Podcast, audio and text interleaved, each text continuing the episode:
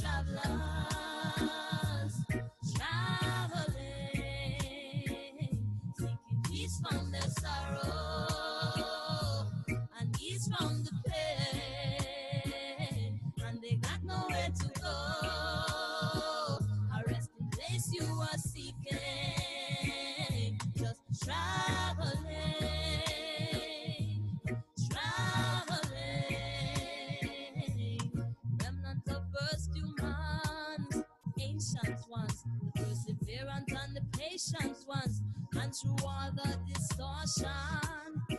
faith stands strong,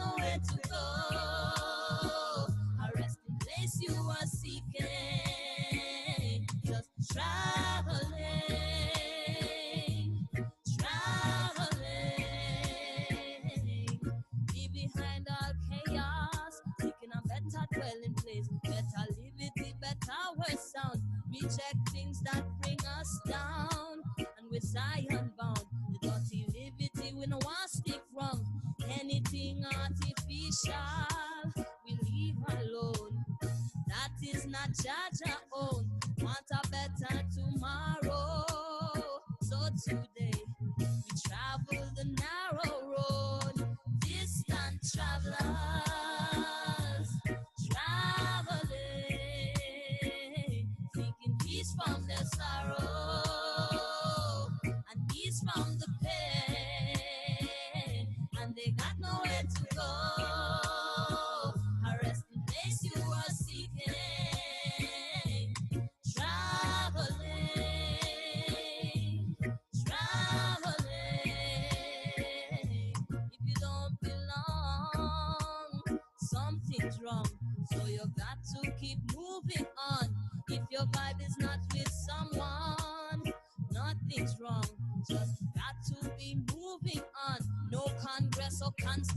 constitutions are the truth we want.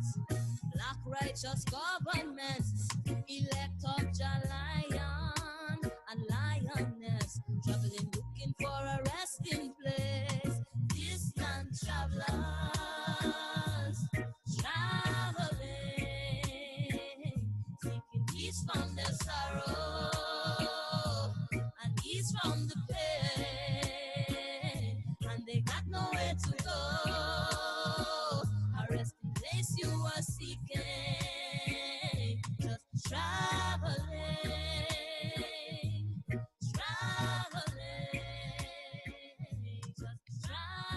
That's right. We're just traveling. We're just traveling. Shalom, shalom, family.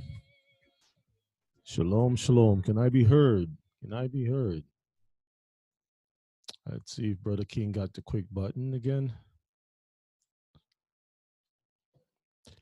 Uh, greetings, family and loved ones, in the name of our King. I'm grateful to be here with you once again. As the song said, we are just travelers traveling throughout this earth, trying to find a place of our own. And it's never easy. We have to survive in this atmosphere and, and continue praying that the Most High will fulfill the promise that He made to our forefathers so long ago to deliver us from this captivity, Mishpachah. But we have our own part to do in all of this. We have to keep His laws, statutes, and His commandments and we have to be faithful unto him all the days of our lives. So tonight we have a very special class Years of the Beast. How are we going to live in these last days with all these different changes happening?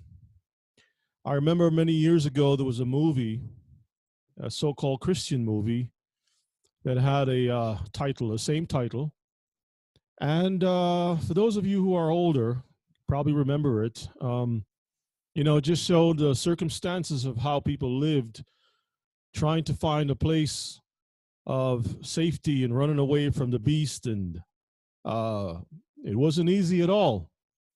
You know, trying to find something to eat, trying to avoid uh, the new systems that came about. I think the movie was done back in the 70s or something. But the content, the uh, the content, the message was very clear. I think people always knew that um, life at some point in time will definitely change according to the prophecies written in our scriptures. And whether you are a believer in the Messiah or you are a scientist, everyone knows, everyone knows that something is not right. Things are rapidly changing and uh, they're very concerned and brothers and sisters, we have to make sure that we are on point with everything that we do. So hopefully tonight we will look at um, some things within the scriptures and also history within our scrolls. And we're going to look at different reports to confirm what what is to be expected, what is to, to come in the future. And so we got to make sure, Mishpachah, that we are on the right side of history. Hallelujah. So greetings to each and every one of you in the chat room, to our Mishpachah over in the Caribbean, South and Central America, over here in these divided states of America, very divided, and also across the border in Canada. Greetings to you and greetings to the Mishpachah over in the UK. Brother Kin, Lamb's Heart, Brother David, and our sisters and brothers, and also our Mishpachah over in Europe, the Netherlands, Germany, uh, throughout Africa.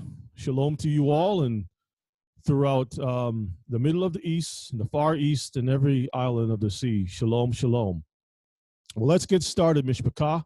Let's have a word of prayer, and let's get right to it. We have a lot of things to look at, and time is waiting for no man. So let's take a moment let us clear our minds and receive the uh, the blessings from on high.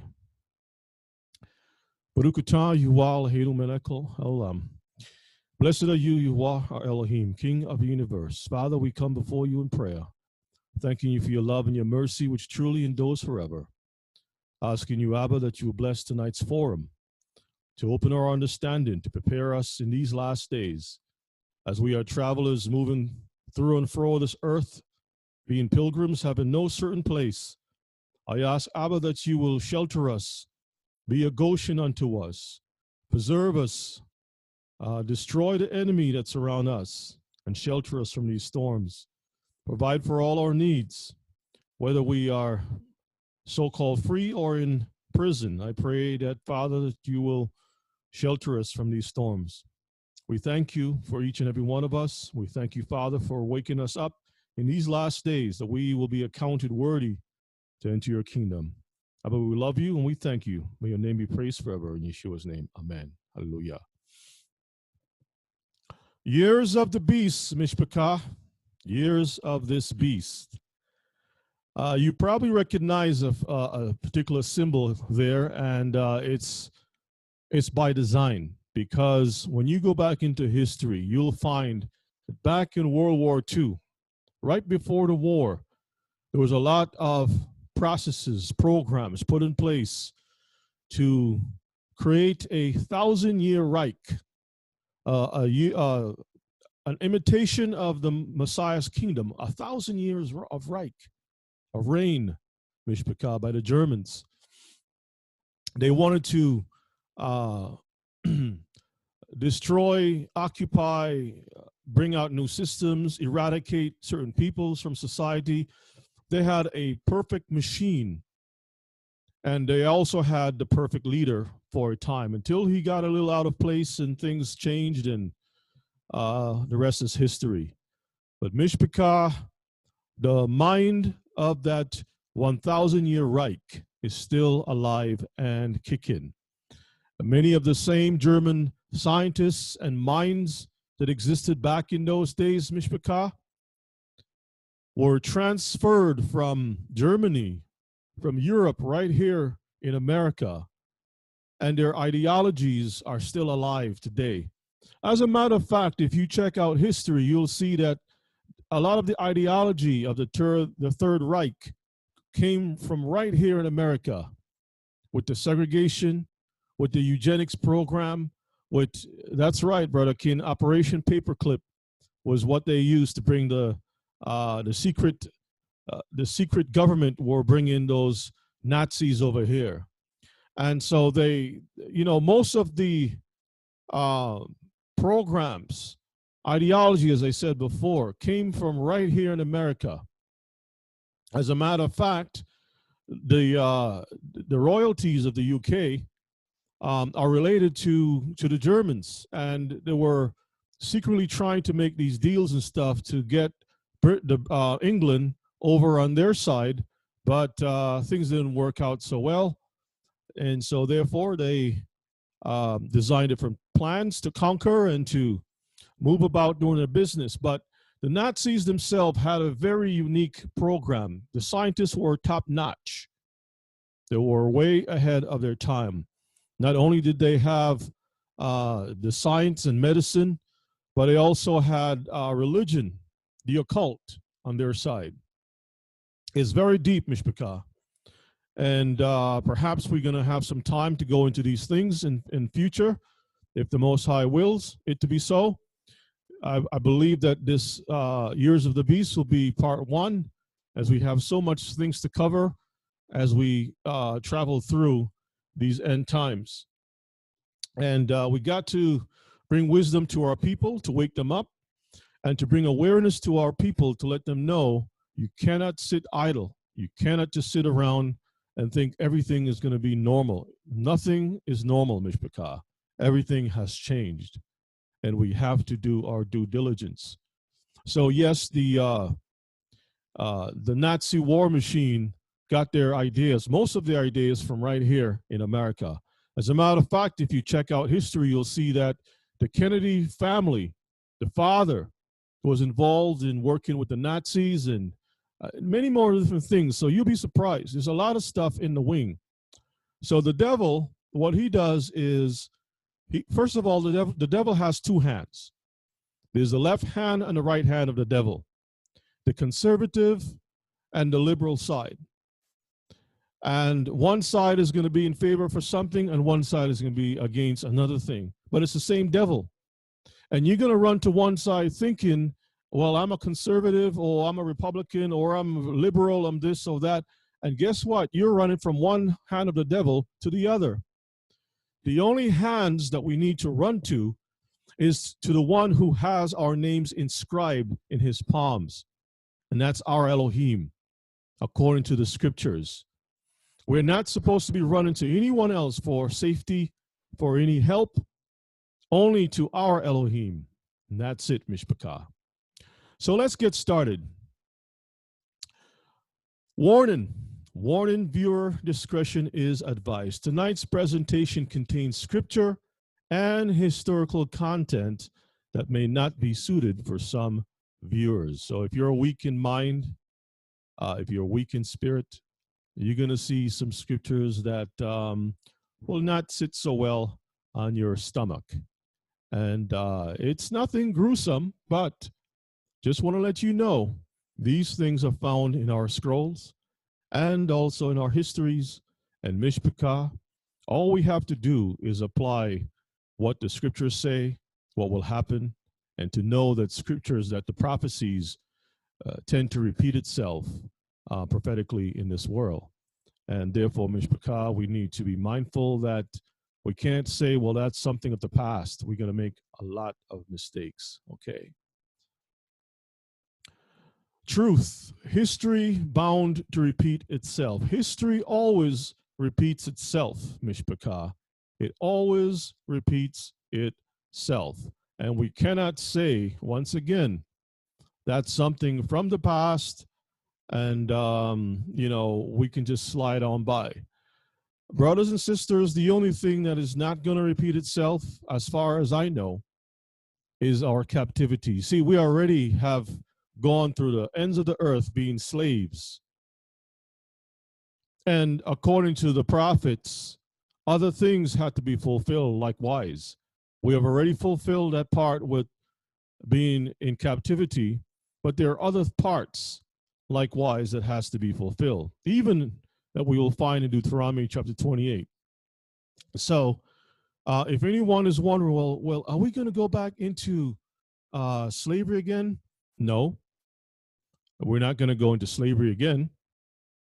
We've already covered that part. All right, but let us take a look at some other things that is happening. So let's get right to it. Think about it. People always take prophecy for granted. People always take prophecy for granted, Mishpachah. And we have to be very, very careful not to make prophecy as some some kind of a joke. Uh, there are a lot of people who mock and uh, say you guys are a cult or what you believe in has it will not come to pass, and they're going to say all kinds of stuff to deter you from your belief and from staying strong. And they will hold on to their science and their education and everything else. Um, but see what is happening right now. Notice how everywhere you go, people are kneeling, praying, people are driving through the city. The, uh, things are so bad, Mishpachah, that you know back in the old days we we used to have drive-in theater, drive-in movies. Now we have drive-in church, where people, the pastor standing on this um, this platform on the outside, and everybody's just driving up in their car and over their phones or whatever or loudspeakers listening to the to the to the minister. Drive in church. Church Mishpachah. that is what is happening today. People are on the rooftops of hospitals or in the hospital itself praying uh and i, I said this earlier to the mishpachah who were in a meet and greet um today that you know that it's it's so ironic that the same hospitals that abort babies and do uh, transgender sex change and all kinds of stuff are the same people that get together, form a circle, and pray and asking the Most High to protect and deliver them from the plagues. How does that work, Mishpachah? How does that work? And so we find ourselves in um, a very interesting time where if you had to go and just pray or talk to medical staff and say, let's pray, they're going to laugh at you. They're going to say, we have the science, we got the medicine. But you notice that when people don't have remedies, the only thing left that they can do is fall on their knees and humble themselves and beg and cry, especially when you know that the doctor that was so prideful with his skills in the medical facility has now been diagnosed or is dying or is dead or something is happening to him. And then when they start to see the doctors falling like flies, then they're going to uh, turn around and says, you know what? The only remedy that we have is to humble ourselves and turn to our king, turn to the, the, the Most High, which is our king.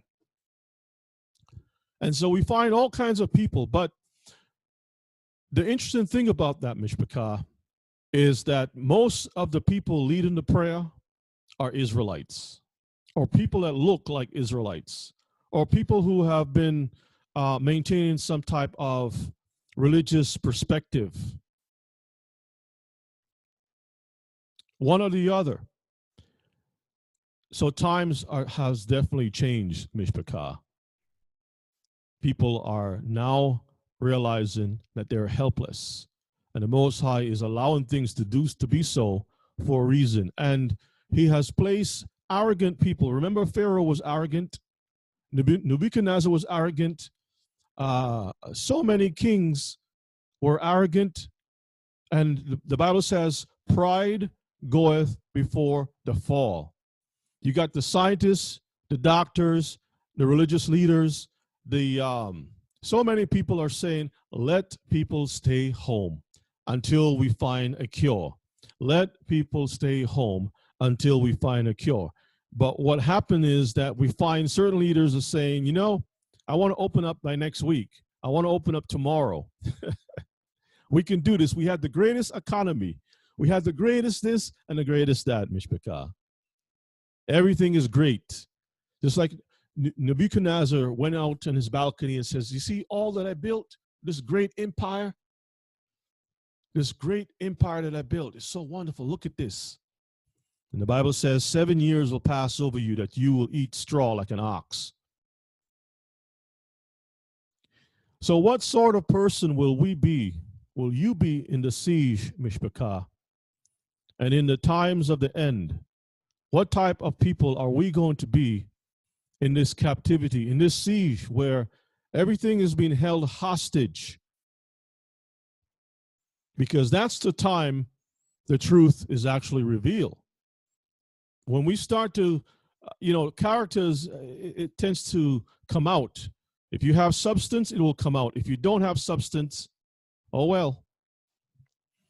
Are you strong enough to maintain your humanity with all righteousness during those times? That's the question that we need to ask ourselves, Mishpachah. Because prophecy is definitely unfolding. And there are a lot of people who believe that the military is going to be their salvation.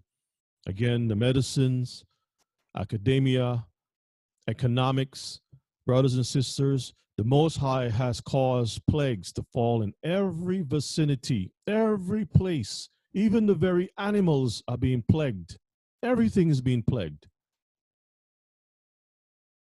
And people are trying to uh, get around these things, will trying to go into the cupboards and find old old remedies, old vaccines that has never worked on other things. We're going to try it now. We're going to look for for a, a million guinea pigs to try stuff on. Well, let's see. Let's watch and see. In the book of Second Peter, chapter 3, verses 1 to 6, it says, This second epistle, beloved, I now write unto you, in both which I stir up your pure minds by way of remembrance, your pure minds, brothers and sisters, by way of remembrance. What does that mean, remembrance? It means that you had something before, that you were aware of something before.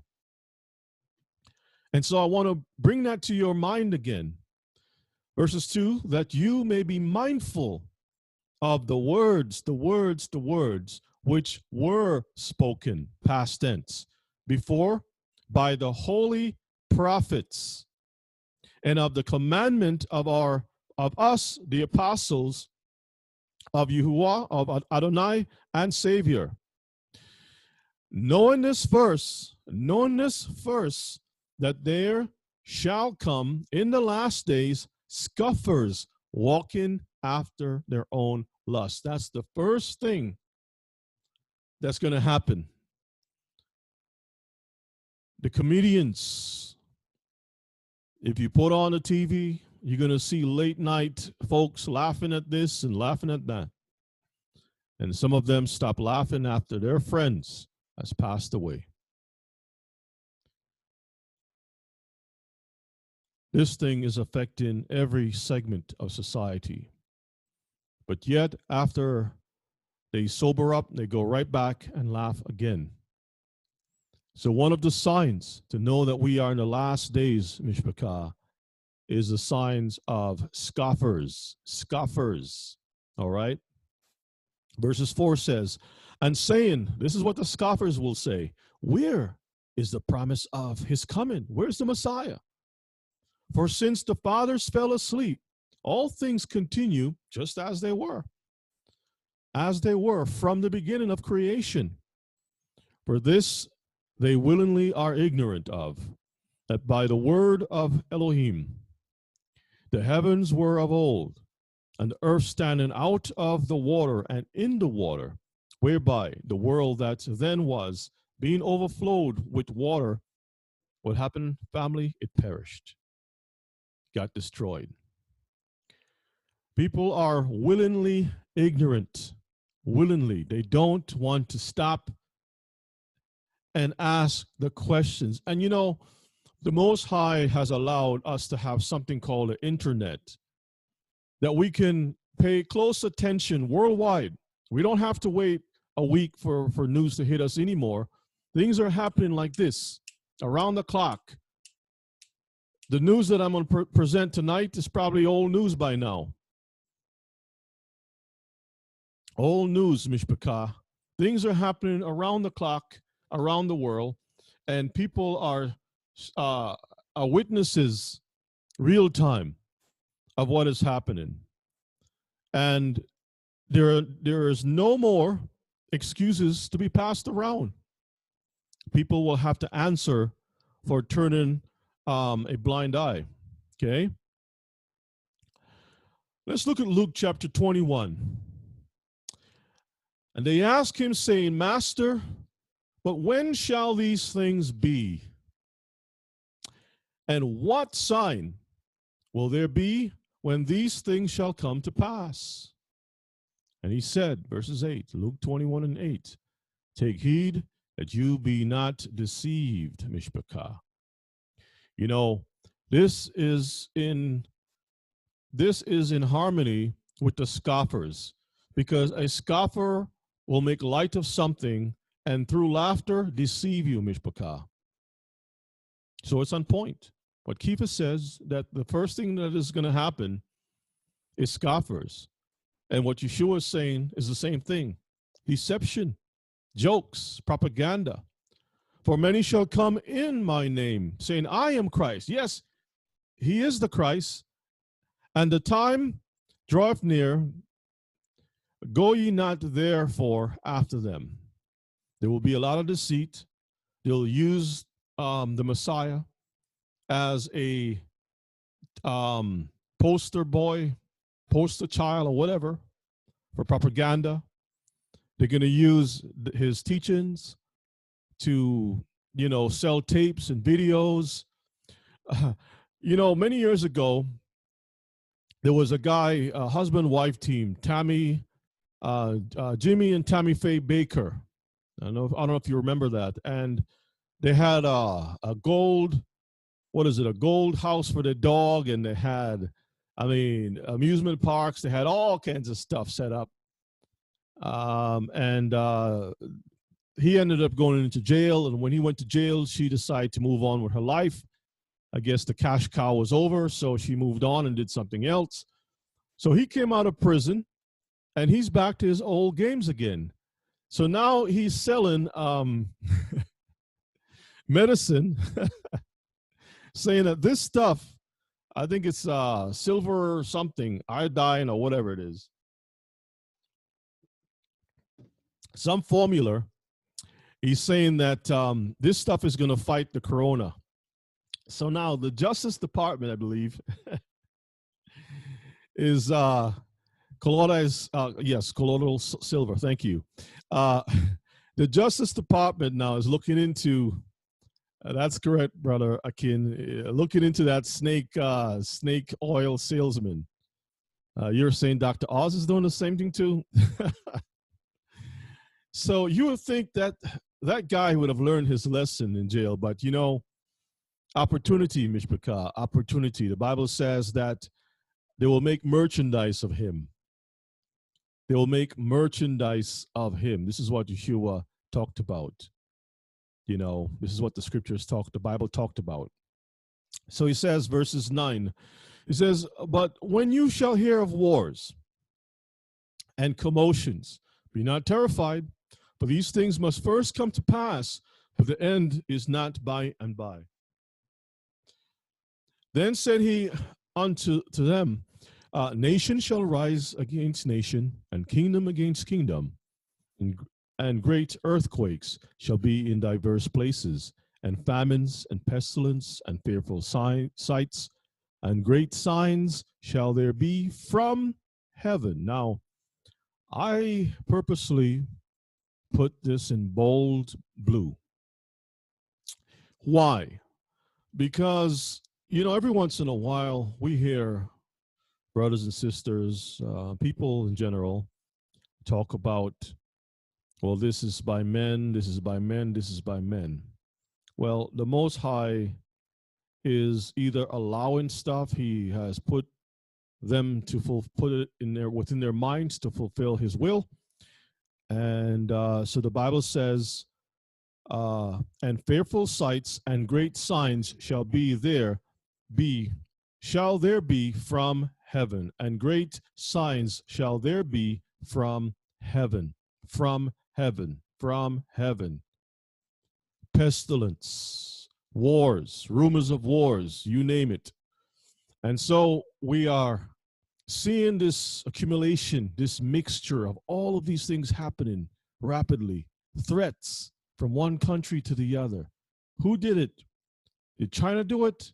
Did the Europeans do it? Did America do it? Who's doing this thing? Who's starting this problem?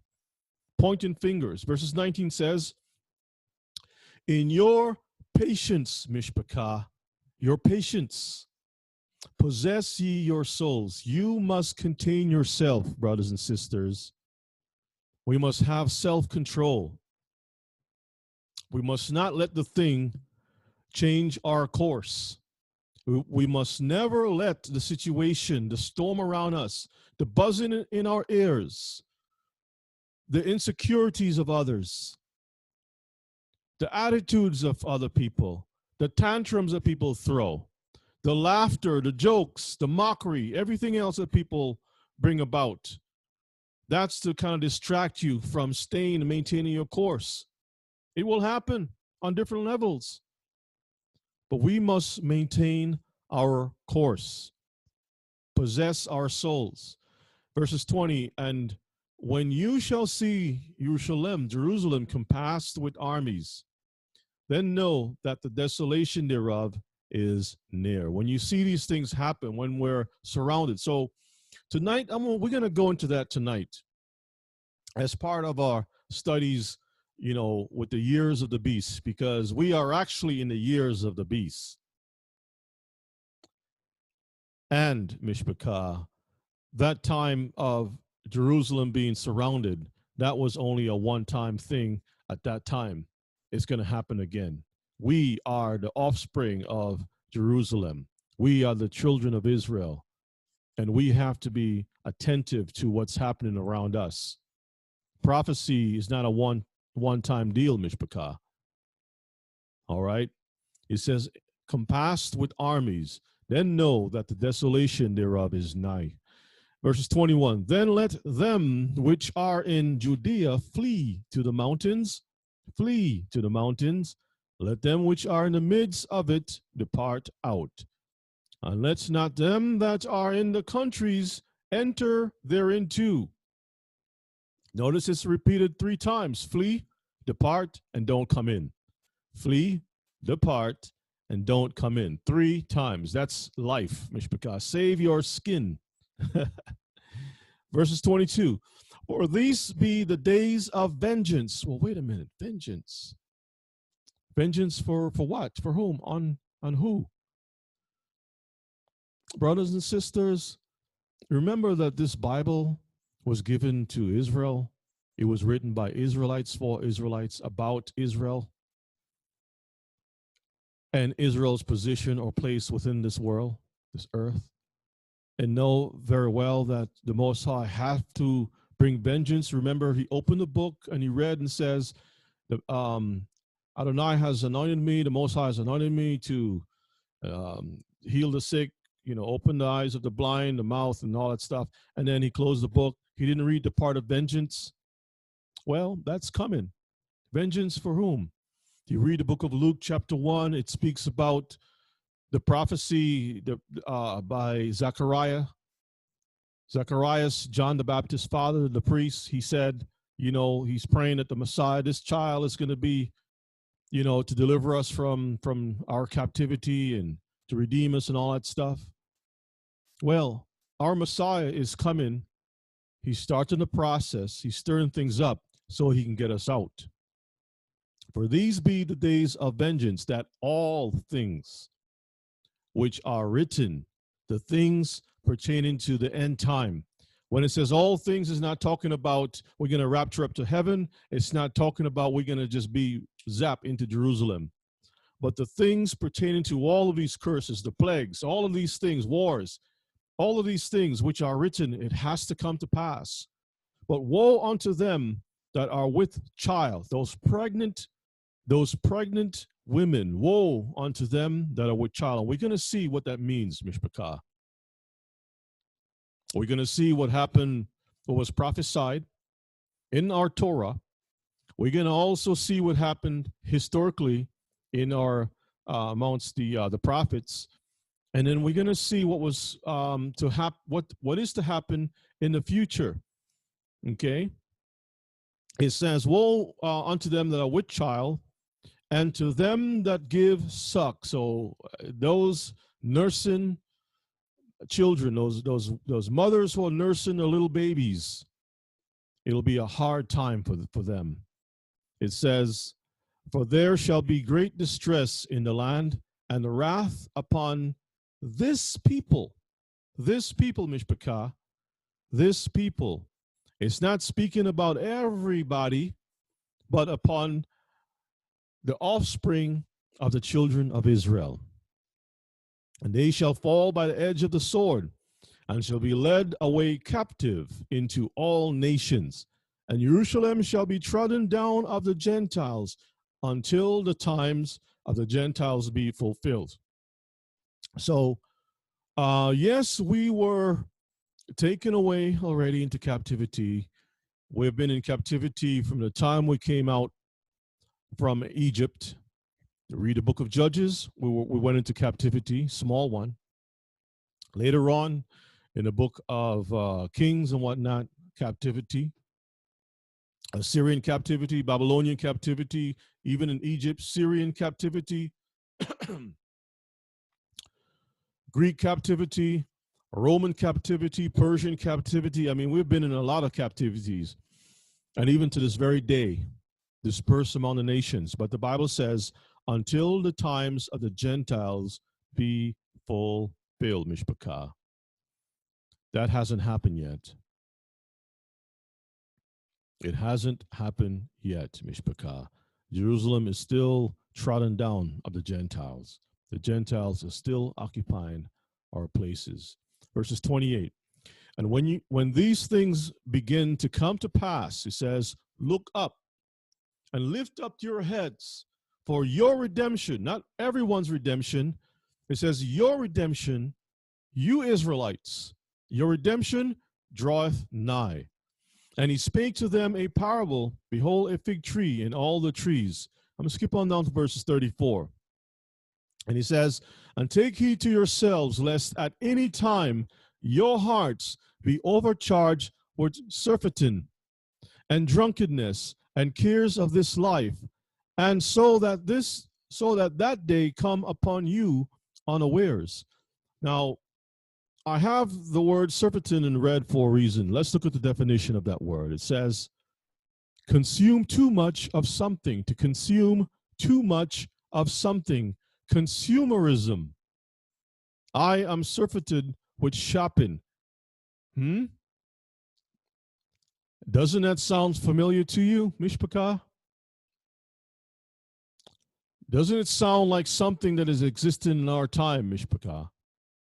That's right, brother Akin. Things and more things. Capitalism. We always want stuff. China's supposed to be uh, communist, but when they saw how capitalism worked, they jumped in the bandwagon, and now you got billionaires over in China. Everybody wants to get a piece of the pie. Who wants to be a millionaire? the price is right right?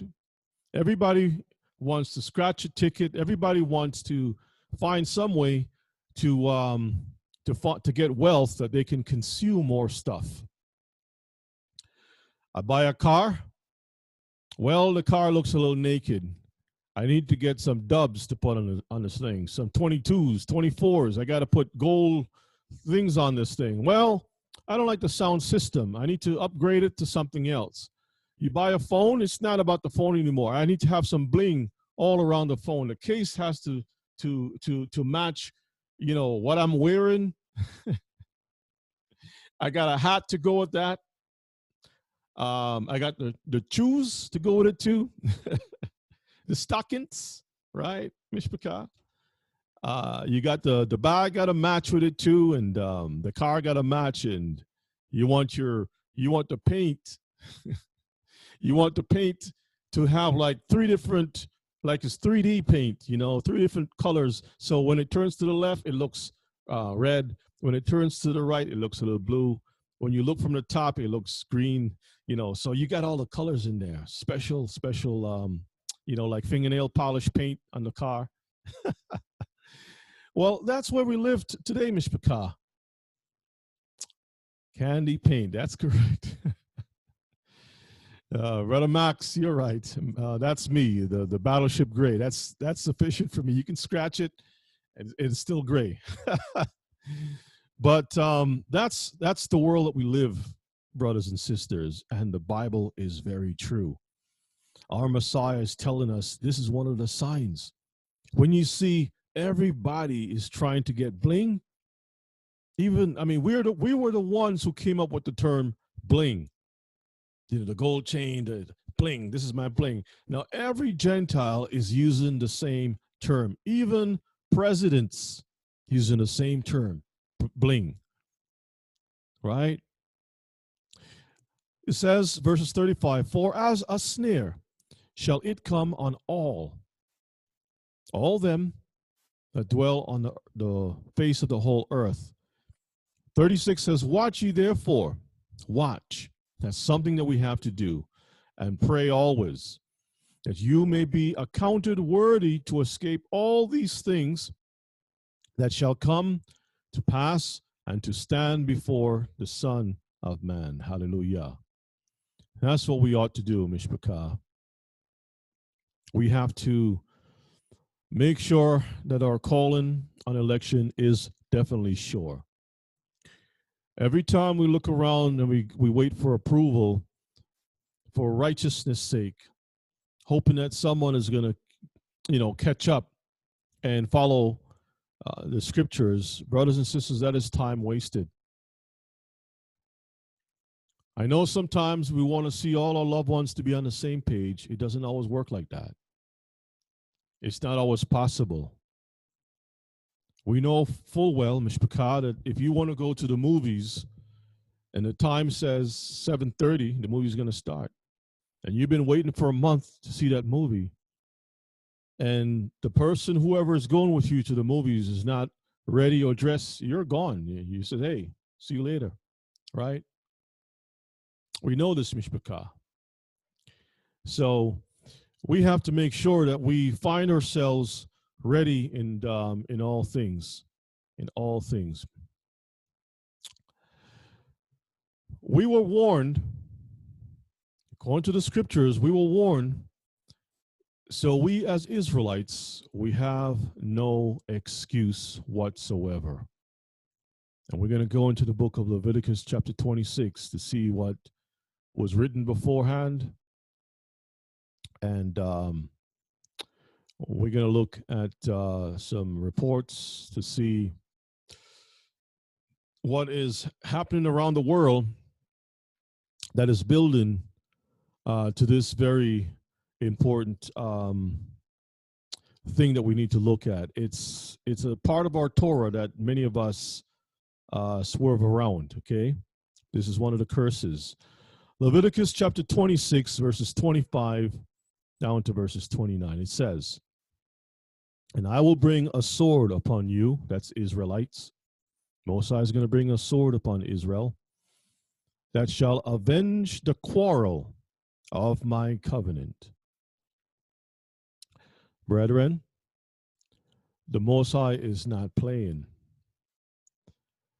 He says, when we break his covenant, his Torah, the five books that were given that, that have all the instructions of how we should live.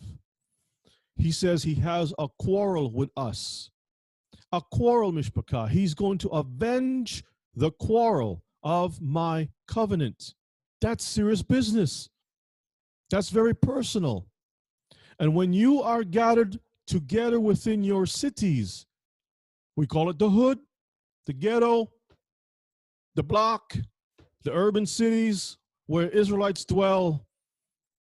He says, I will send the pestilence among you, and you shall be delivered into the hand of the enemy.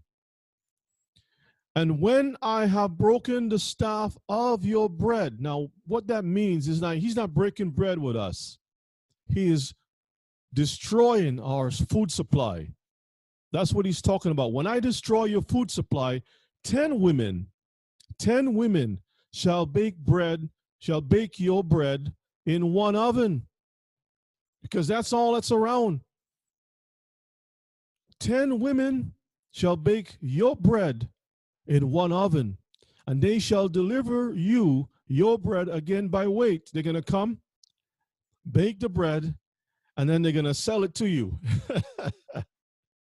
by weight, but it's not going to be enough. It says, and you shall eat and not be satisfied because you're going to weigh the thing like that's all you got. You got 10 women, and to show you how bad it is, right? They have ovens, but the food supply is so small, you only need one oven because things are so short. Now, if you had a, an abundance of supplies of food and stuff, we can bake stuff at our own house.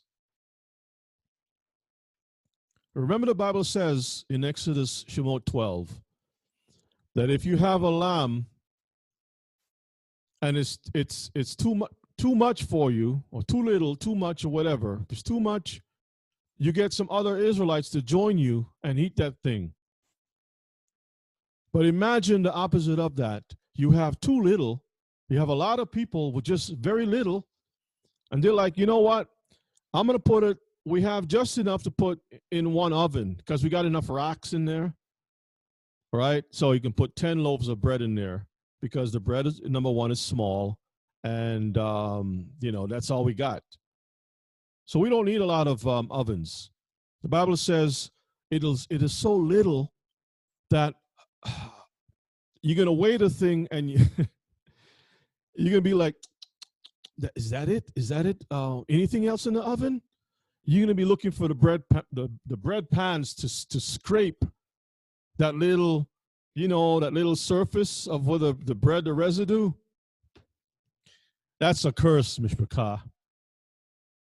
Verses 27 And if you will not, if you will not for all this hearken, listen unto me, but walk contrary unto me, then I will walk contrary unto you, also in fury. And and I, even I, will chastise you seven times for your sins. And you shall eat the flesh of your sons, and the flesh of your daughters shall you eat. Have you all ever stopped to think that perhaps this thing is coming our way, the, the way of the world, that a famine is going to come to the point where people are going to resort to cannibalism eating their own children. We're going to dig into this thing, Mishpachah. Years of the beast. Deuteronomy chapter 28, verses 53 to 57. Very similar, very similar curse, Mishpachah. And you shall eat the fruit of your own body, the flesh of your sons, and of your daughters, which Yahuwah your Elohim have given you. He has given you those children, and you're going to turn around and eat your own children, your own body. You're eating your own flesh. That's your own children in the siege and in the straightness when you're blocked up. Straightness, I can't go to the left. I can't go to the right. I can't get out of this hole. I'm stuck. Right? wherewith your enemies shall distress you, so that the man that is tender among you, you know that that nerd, that guy who is never do any, never harm anyone. You know, he's not a problem maker, troublemaker, excuse me. He's not a troublemaker. Always get along with you. You know, it doesn't mean tender like he's a sodomite. He says, so that the man that is tender among you and very delicate, his eye shall be evil toward his brother and toward the wife of his bosom. Why? And toward the remnant of his children, which he shall leave.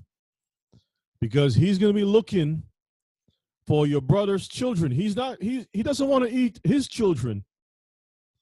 He doesn't want to eat his own child. First place he's going to look to eat, he's going to go over at your house. Now, I'm going to watch your children for a little bit. You go ahead and try to find some food. I'll watch, I'll take the first watch. And while you're out looking for food, he has the big old head, uh, pot in the backyard preparing, um, you know, food.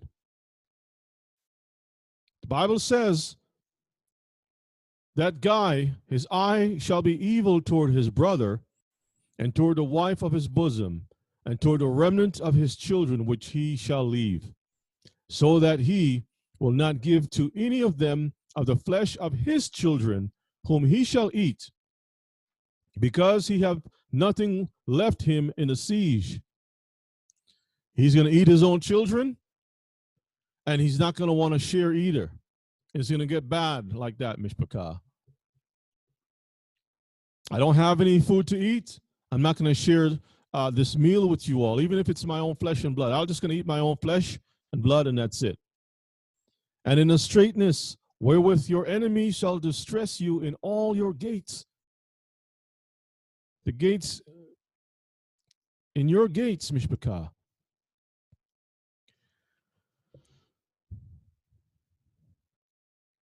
Verses 56, it says, The tender and delicate woman among you, which would not venture to set the sole of her foot upon the ground for her delicateness and tenderness. You know, that um, that gentle, that uh, tender woman says her eye shall be evil toward the husband of her bosom and toward her son, and toward her daughter, and toward her young one that cometh out from between her feet. A newborn, Mishpachah, a newborn, and toward her children which she shall bear, which she shall bear. For she shall eat them for want of all things secretly in a siege and straitness, wherewith your enemy shall distress you in all your gates.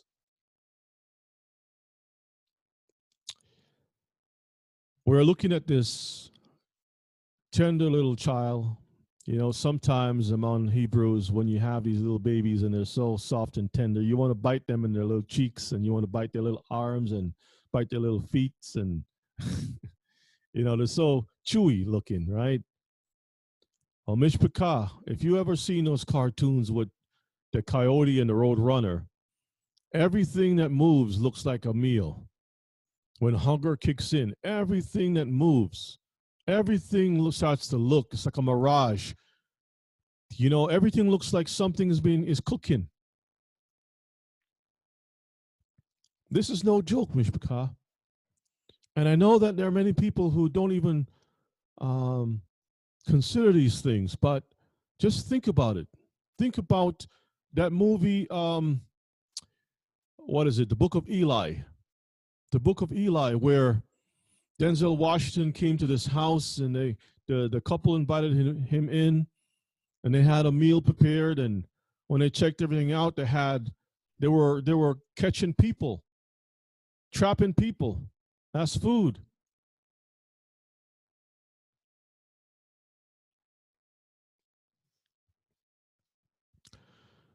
And it came to pass. These curses, brothers and sisters, definitely came to pass. It all came to pass, Mishpachah. All of these things came to pass before, and it will happen again. Let's take a look. Lamentations chapter 2, verses 20. Lamentations of Jeremiah. Behold, O Yahuwah, and consider to whom you have done this. Please look and see who you're doing these things to. Shall the women eat their fruit?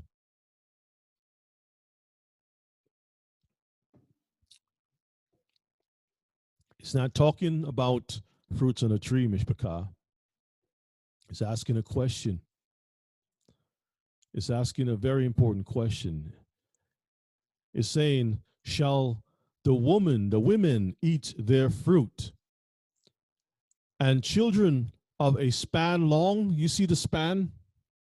Little babies that just came out, little, you know, newborns. Shall the women eat their fruit and that child that is just uh, uh, as big as a hand? Shall the priest and the prophet be slain in the sanctuary of Yahuwah? Please consider what's written here, Mishpachah. It is sin, disobedience to the Most High that has disrupted life. And the whole world itself is going crazy, Mishpachah. Lamentations 4 and 10 The hands of the pitiful women, of the pitiful women, have sodden their own children. They cooked their own children. Sodden. They were their meat. They, the children, were their meat in the destruction of the daughter of my people.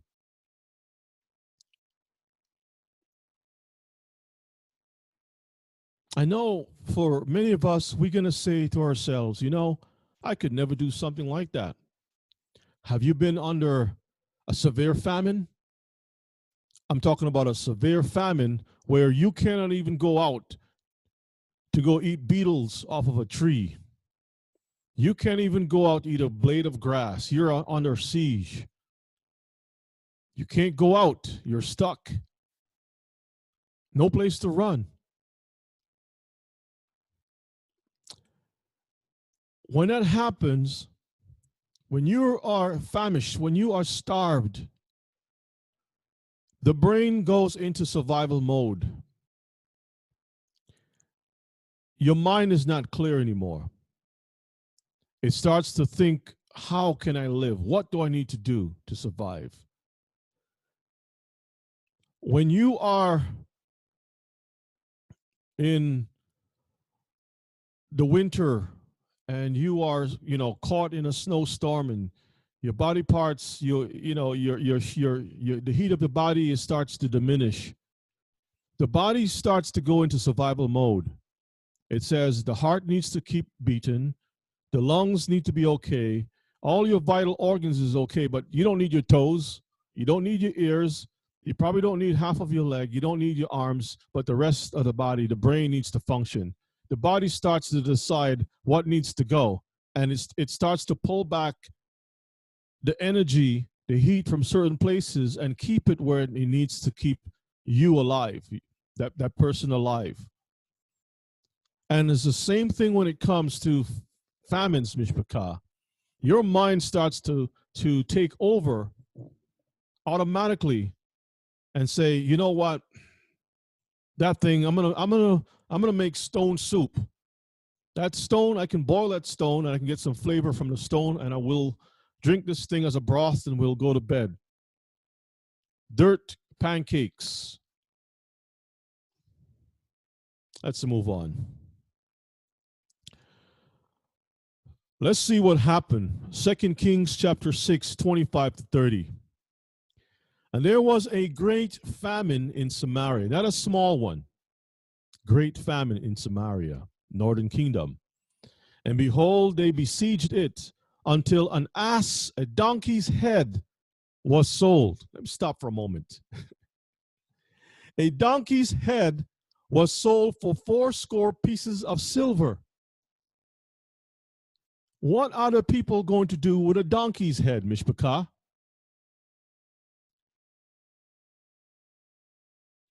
A donkey's head? Somebody's going to have some donkey filet, filet mignon, pepper soup.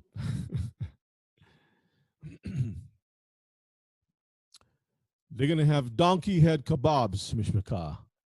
The eyeball, the ears, even the very hair of the donkey's head is going to be eaten too. The tongue, the, the brain, they're going to suck those eyeballs out. They're going to eat everything, mishpachah, because it's a great famine. Now listen to this. And the fourth part of a cab of dove's dung for five pieces of silver. It is so bad mishpachah, that people were buying the bird's doo-doo. The doo-doo. Now, you may say to yourself, uh, wait a minute, that doesn't make any sense. What are they, what are they going to do with the doo-doo? Well, you can use it to cook, but but let's let's let's back up just a little bit. If you go to a Chinese restaurant there is something of specialty called bird nest soup. Bird nest soup. Okay, go check it out. Pull it up, Mishpachah. now, bird nest soup is made from the, the nest, the spittle that they the, the swallow takes when it it takes spit and it takes straw. It spits on the straw and use that as a glue to make a nest. And when they make the nest, you know, birds doo doo in the nest, the little ones doo doo in the nest, things die in the nest, whatever, it's in the nest. And then the Chinese come. That's right, the Chinese, the Asians come. They pick up this thing, they shake it a few times, rinse it, whatever, and put that stuff in a nice pot and they boil it down and make a beautiful, excellent, mm, Lovely, lovely soup. And people go out, they buy that stuff, and they drink that stuff. Let me read it again one more time. And there was a great famine in Samaria, and behold, they besieged it until an ass head was sold for four score pieces of silver. People were taking the silver to buy a donkey's head to eat and a fourth part of a cab of dove's dung, mishpachah, for five pieces of silver. I want you all who are much wiser than me as far as money is concerned, go check it out. See how much money that is in today's money and post it in the chat so I can bring it out. Four score, that's 80 pieces, 80 pieces of silver, I believe it is, and five pieces of silver. What's the price of that, Mishpachah? And as the king of Israel was passing by upon the wall, they cried a woman unto him, saying, Help, my lord, O king. And he said, If Yahuwah do not help you, if the Most High can't help you, when shall I help you? How can I, where am I going to get help uh, from, woman? Out of the barn floor? From the barn floor? From there's nothing in the barn or out of the wine press, the thing is dry, it's empty. Huh? W- where do you expect me to get the stuff to help you? I don't have anything, right? And the king said unto her, What aileth you? What, what's wrong with you? What's what, why are you feeling sick? And she answered, This woman said unto me, this one here, like in the time of Solomon, there were two prostitutes living together, sharing a flat, an apartment together. They both had children. One of the children died, right? And the other one lived. And um, one of them stole the child. And Solomon had to settle the case, right? Remember that story? Well, this is similar. This woman said unto me, Give your son that we may eat. All of us will eat him today, and we will eat my son tomorrow. bring your child. We're going to have dinner. We'll make a nice, lovely Thanksgiving dinner tonight, today. And tomorrow, we'll come together again, same time, and we'll have we'll have um my son, okay? Let's read on. Let's read on. Verses 29. So we boiled my son and did eat him. Now she's talking to the king, right? We boiled my son, we did eat him. And I said unto her on the next day, Give your son, give up your son, your child, that we may eat him. And she she had hid her son. Mishpachah, you see what happened? Don't tell me that what we read in Leviticus 26 and Deuteronomy 28 is not true, Mishpachah. We're now starting to see the years of the beast unfolding. The years of the beast unfolding. All that happened in the past, in the scriptures, in the prophets, is starting to unfold. All of the little bits and pieces is now coming together. Mishpachah. So this woman says, made a deal, turned around, they all ate the child, and then she hid her child away so that there wouldn't be any dinner. And it came to pass, verse, verses 30, when the king heard the words of the woman, that he rent his clothes, he tore his clothes, and he passed by upon the wall, and the people looked. So he's walking the wall, and the people are looking at him, and behold, he had sackcloth within upon his flesh. It broke his heart, but he was a wicked king. Let's see what happened because he turned around. Jehoram threatened the prophet Elisha, blaming him for the siege. A lot of times when things go wrong, we're going to see um, we're going to see some news reports about that in China. When things go wrong, they turn around and blame our people and saying that it is because of us that the virus is out there, because of us, because of our people, the virus is out there. My brothers and sisters, we are watching things unfold. We don't know what's going to happen. But we have to pay close attention. And we're not learning. It says, verses 31, 2 Kings 6 and 31. Then he said, That's the king, Elohim do so and more also to me, if the head of Elisha, the son of Shaphat, shall stand on him this day. I'm going to chop this prophet's head, head off. Like how they beheaded the guy who came in the spirit of Elijah, John the Baptist. Remember? Because he spoke the truth and they didn't like it so much and they wanted to behead him. Thematically speaking, we knew that John would have lost his head. Why? Because the Bible told us he was coming in that spirit. And it was prophesied right here in Second Kings that the man who was going to come in that spirit was going to lose his head. And this is it right here before you. But Elisha sat in his house, and the elders sat with him. And the king sent a man from before him.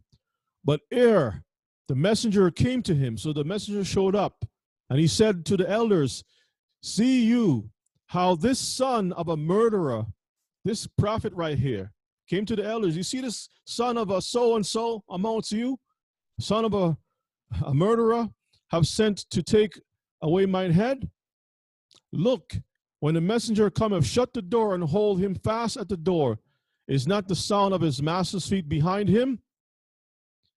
Elisha sat in his house with the elders, sat with him. The king sent a man from before him, but he was found out, right? The plot was found out. And while he yet talked with them, behold, the messenger came down unto him.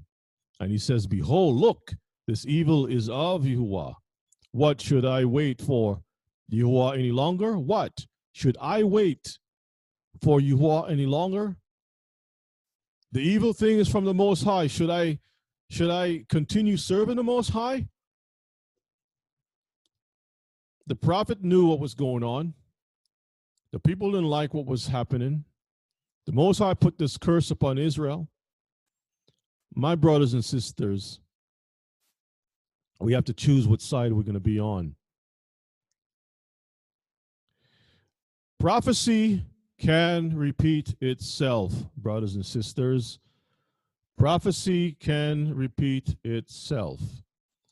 As much as people would um, uh, shy away from facing the music, you know, I don't want to hear this. Let's change the channel. I don't want to hear this. Let's preach, teach, and say smooth words for us. We don't want to hear this thing. You can't run away from prophecy. We are living in prophecy right now, brothers and sisters. Let's take a, a look. Ezekiel chapter 5. This is a prophecy, verses 1. And thou, you, son of man, take you a sharp knife, take you a barber's razor, and cause it to pass upon your head and upon your beard. Then take you balances to weigh and divide the hair. Brothers and sisters, when we see this thing with balances, it's judgment. And the hair that is divided, it's a prophetical, uh, it's, it's, um, it symbolizes Israel being divided, Mishpachah. Remember the book of Matthew, chapter 10 and 30 says, But the very hairs of your head are all numbered. Verses 2 You shall burn with fire a third part. Where have we heard this before? Watch the language. You shall burn with fire a third part in the midst of the city when the days of the siege are fulfilled. The world is under siege, the whole world. This is why the book of Revelation, see, Ezekiel was dealing with a specific place, but the other side, the secondary prophecy, Revelations, the Most High took the template of Ezekiel, gave it to John, and says, Preach. Preach these words. It's going to happen a second time, but this time on a worldwide scale because Israel is dispersed among the nations. So the book of Revelation speak of this thing. And you shall take a third part and smite about it with a knife, and a third part you shall scatter in the wind. Wind is war, Mishpachah, and I will draw out a sword after them. You shall also take thereof a few in number and bind them in your skirts a few of them, keep a little bit close to you. Then take them again, again, and cast them into the midst of the fire, and burn them in the fire. For thereof shall a fire come forth into all the house of Israel. Thus saith Yahweh Elohim, this is Jerusalem. I have set it in the midst of the nations and the countries that are round about her the center of the Most High's world is Jerusalem, Mishpachah. Jerusalem, the center, that's his glory. And she shall change, she hath changed my judgments. Let me read it again, verses 6. And she, that's Jerusalem, Israel, have changed my judgments into wickedness. I have repeatedly say, when you read Exodus chapter 19, it flows into chapter 20. Yahuwah spake all these words, saying, You go from verses 1 to 17, and then the people couldn't listen to the words that he was speaking. They moved away, but the Most High never stopped from speaking, Mishpachah. He continued speaking all the way over to what? Uh, chapter 24 and when you look at ch- chapter 20, chapter 21 says, These are my judgments. These are my judgments. And it continues all the way through. Most people do not care about the judgments. They say that's done away with. We only just do the 10. Well, the judgments explain the 10, how we should live. It's there are instructions of how we should live. And most people shy away from that. But not me. I'm going to teach this thing because it's true. She have changed my judgments into wickedness. That's wicked. I don't do we're not supposed to do that. more than the nations, my statutes more than the countries that are round about her. For they have refused my judgments and my statutes. They have not walked in them. They have not walked in them. Why? Because today our people are Christian. In the past, we follow Balaam. Today, Balaam has a beard. He has um, a couple drops of blood, and he's white, lily white, and he's on a, a, a thing, or he's around somebody's neck, or he's on a candle. He's painted on a candle. Or if you open the Bible and you keep going through it, you might find a picture of him in that. Another master, right? Verses 7 Therefore, thus saith you Yahweh Elohim, because you multiplied more than the nations that are round about you, and have not walked in my statutes, neither have kept my judgments, neither have done according to the judgments, neither have done according to the judgments of the nations that are round about you. Therefore, thus saith Yahweh Elohim, Behold, I, even I, am against you, and will execute judgments in the midst of you in the sight of all nations, all of the nations. And I will do in you that which I have not done, and whereunto I will not do any more the like because of all your abominations. Hmm. Let's move on. Verses 10 Therefore, the Father shall eat the sons in the midst of you, and the sons shall eat their fathers. Hmm. Grandpa can't move. I'm hungry. He falls asleep in his uh, lazy boy chair, and the little children are like gremlins all around him. They see sausages, they see steaks, they see stuff sitting in the chair because they're hungry. and you can hear, Grandpa can hear the knife sharpening, but he doesn't know it's, he's on the menu. He doesn't know that they're planning on having, you know, uh, salami, mishpachah. And he's thinking, oh, we're going to eat good tonight. He doesn't know that he's going to be on the menu. That's why it says, The father shall eat the sons in the midst of you, and the sons shall eat their fathers. And I will execute judgments in you, and the whole remnant of you will I scatter into all the winds. Will be caught into war, will be caught, caught into strife, Mishpachah. Wherefore, as I live, saith Yahweh Elohim, surely because you have defiled my sanctuary, and it's not just the sanctuary where we had the high priest, Mishpachah. This right here, this sanctuary, okay, with all your detestable things and with all your abominations, therefore will I also diminish you. He's going to make us small. Neither shall mine eye spare, neither will I have any pity. Now, our Creator is saying He's not going to pity us. Church is saying Jesus will never do that.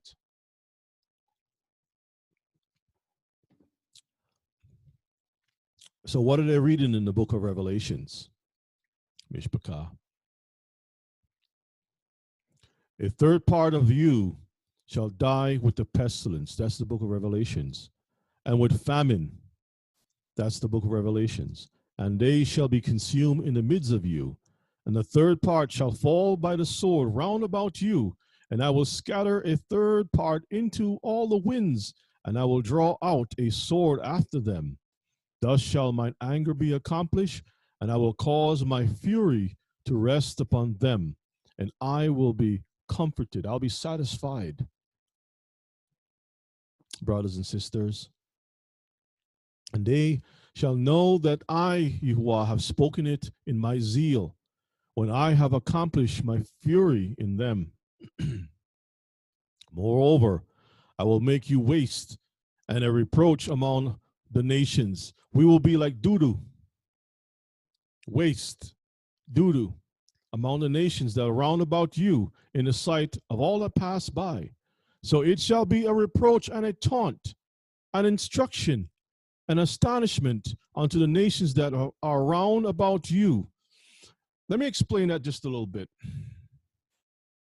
You know a lot of nations write books about how we are dummies and we, we don't have much intellect? They look at us, our condition, the curses that are upon us, and they write all these documentations saying that these people are no good, they can't think, they're not intelligent, but they don't realize that these things are curses. This is why the Bible says, So it shall be a reproach and a taunt. They're going to laugh at us, mock us, right? Uh, with the music, the minstrel shows, the uh, newspaper articles, and instruction how to deal with us, how we are in their in their uh, science manuals, in their books, whatever. You can go back into the library and see how they've written, documented a bunch of stuff about us and an astonishment unto the nations like, wow, look at these people that are round about you. When I shall execute judgments in you in anger and in fury, and in fury, furious rebukes, I, Yahuwah, have spoken it, Mishpachah. When I when I shall send upon them the evil arrows of famine. Mm that is the type of famine that sticks to your ribs. It sticks in you like like like an arrow, and you can't pull it out. You're too weak to pull it out. That thing is just moving, and you're just gonna. You know, if you pull it out, you're gonna die. that's a that's a gross famine, Mishpachah. Evil arrows of famine, as if the Most High is just stretching out, you know, against us. He's shooting us down which shall be for their destruction, which I will send to destroy you, and I will increase the famine upon you, and will break your staff of bread. He's, he's going to destroy our food supply. So will I send upon you famine and evil beasts, and they shall bereave you. We're gonna, they're going to make us cry. And pestilence and blood shall pass through you, and I will bring the sword upon you. I, Yahuwah, have spoken it. He wants to make sure that we understand where we're getting our behind kicked, who's kicking our behind. And still, our people, I mean, look around. Look around. I, I'm seeing all of these shows, um, slackness, the music videos itself. You put on a music video, MF this, blah blah blah blah blah blah blah blah. Shorty is and tattoos all over, and women are like, and the men are.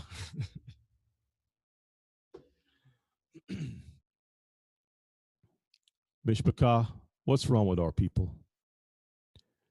When will we ever learn?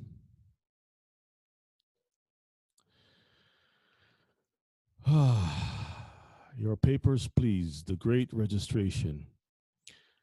I'm going to read some some things here, and then we'll get into uh, some news reports so we can see that the things that we looked at before is ripe. It's around the corner. Back in the day, as I said before, um, the Nazis had a program checking people to see who they are, monitoring people, where the movements of people. They listen to what you speak, um, if you said something against the government, they'll break into your house and arrest you and kill you or put you in prison. You'll just disappear. Communist Russia did the same thing. China, Communist China did the same thing. Japan, I mean, in many countries, even in Africa, even in England, even here in America, there, there are histories that has repeated itself over and over that uh, at some point in time, tyranny takes over and things change. But we're seeing um, an accumulation of many things of the past being brought to light, brought to life again in our time. You see, there's nothing new under the sun, Mishpachah. all we are seeing is a refined, a refined practice, a refined system that used to be crude back in the day. It's now refined today. We're moving from a paper system into electronics. Right now, we are so accustomed, most people don't even buy stuff with cash anymore. It's a Cash App, it's a PayPal, it's whatever. And you just take your phone and go beep. And if you notice, a lot of the, um, I'm not even sure if I have it in my reports here, but a lot of the, the grocery stores are now changing their systems to receiving automatic payments um, or payments by swiping your phone. You just got to sign up because remember, Apple already set, set up their Apple Pay and many other people got their different types of payments in there. And you have your smartphone and you just press the thing and go beep and you're good to go. And the virus is perfect because you don't want to touch anybody. You don't want to touch the thing that's here. Just go beep, and that's it. And soon, we already know that they're hacking the phones. They've already started the process. Hack the phone, hack the phone, hack, and you get tired and says, you know what? Forget it. Let's stop using the phone. You know, I'm I, I, people are stealing my my information. So let's, so guess what? Put it in the hand. But Mishpachah, everybody doesn't have a hand. There are many people who go out to fight in Iraq or Iran, um, Afghanistan, and they come back with, without arms. But guess what? Everybody must have a head to be alive. So the Germans have tried. We know that in Europe, the uh, what is it, Sweden? Sweden has already tested this um, chip, microchip, cashless society system. And, um, you know, a lot of European countries are experimenting right now. But you see, there's a lot of people who believe in churchianity. They read Revelations, they see the 666 thing, and it says, Mark of the beast, mark of the beast. But if you want to be able to um, eat, and the virus is saying you can't go out of your house, and you're seeing people dying, and you're hearing stories of people dying, people can't breathe because of a virus that is worse than the flu. And you only got a certain amount of supplies in your house. And you want to go back to work and they tell you you need to have some papers to register to prove that you don't have the, the virus and you're not going to infect people, and you got bills to pay, your house, you as a knucklehead Hebrew were in church, but you you couldn't hear the message of the Messiah saying, just clothing, basic shelter, and food, that's all you need. You, you couldn't hear that message. You were hearing, ah, oh, just put a thousand dollars in the plate and the Most High will, and God, Jesus will bless you. You want to be blessed like me? That's all you were hearing. And you've seen the women with the short hair going up preaching, talking like men. Uh, God has given me a word. I'm prophetess so and so. That's all you were hearing. You couldn't you couldn't hear the simplicity of the Messiah's message. What you heard was five cars, 10 bedroom house. Not just this house, but we want to make sure I get a house. I want to get a house down in uh, uh, Florida. I want a house over in the West Coast. I want a house in the islands. I want to get a house all over the place.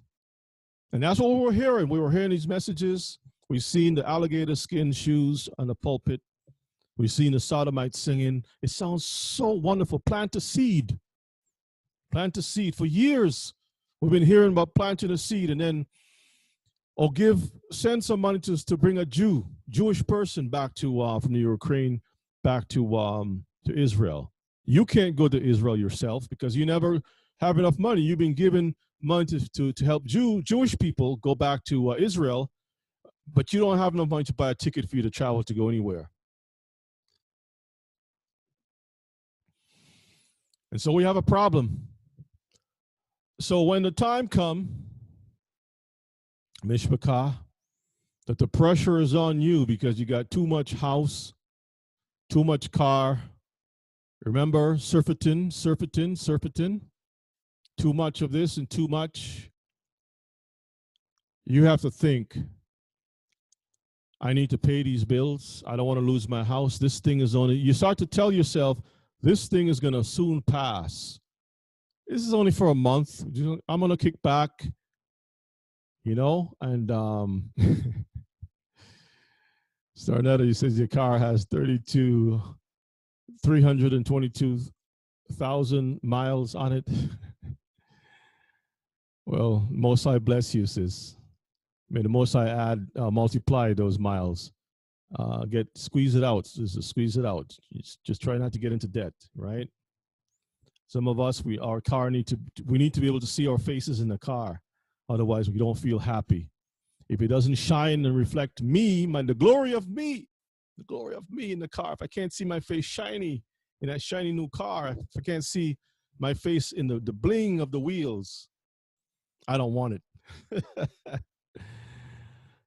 Uh, and and some of you sisters would not marry a Hebrew brother who has the uh, the battleship gray.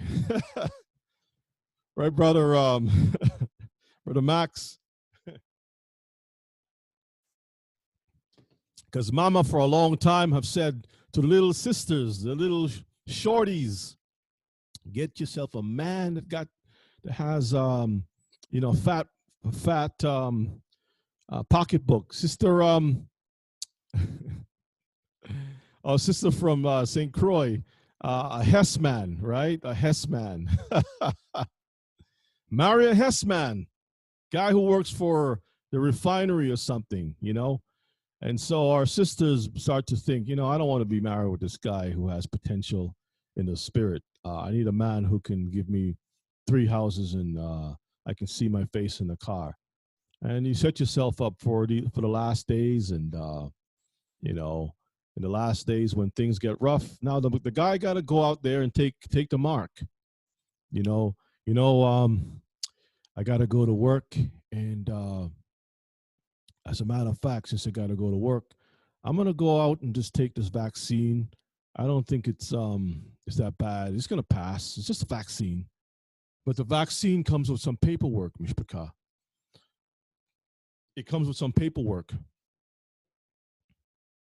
Paperwork. And not just regular paperwork, but you got, isn't it kind of strange that you have a man who left? And the funny thing about it, I think we talked about this um, today in the uh, in the, the meet and greet, where Bill Gates himself can't even solve the viruses for Microsoft. Every time you buy a, a, Microsoft computer, a virus will hit that thing. He can't solve the viruses for that thing. So he he left the company after he made his billions, but he was planning all along. He been you know investing money in vaccines, and was talking about viruses. Now he wants to try to resolve viruses in people's bodies. you can't stop the viruses in a computer, but you want to stop viruses in a living being, huh? But the way the plans that he have is we're going to give a digital certificate that shows that people going to be able to um, travel and you don't have to worry. Just show your papers. See, I'm clean. Let me go. And he causeth all, right? Let's move on, Mishpachah. 666 cometh we're going to read from 3rd Maccabees chapter 2. Some of you all are not familiar with this, uh, but this gives us a little more detail about 1st Maccabees and also 2nd Maccabees. And this is back in a time when an experiment had taken place where if you read 1st Maccabees chapter 1, it says, The world was one. Let me see if I can get it up here. It says, All the world that was trying to make the world to be one. Let me go to First Maccabees just to give you all just a little taste of it. You see, again, brothers and sisters, things are repeated over and over. That's why the prophets, that's why um, the apostles spoke about remember, remember the words, remember, remember, bring in remembrance. Why? Because he's telling us, go back to our forefathers. We will see this thing. We will see, we will see the examples. And just if you look and read the scriptures, it will be a template for us to know what to expect in the future. So first Maccabees chapter 1 spoke about the Greek Empire, right? And how they started to win many wars and they uh, took over the earth, right? They controlled the money, spoils of many nations.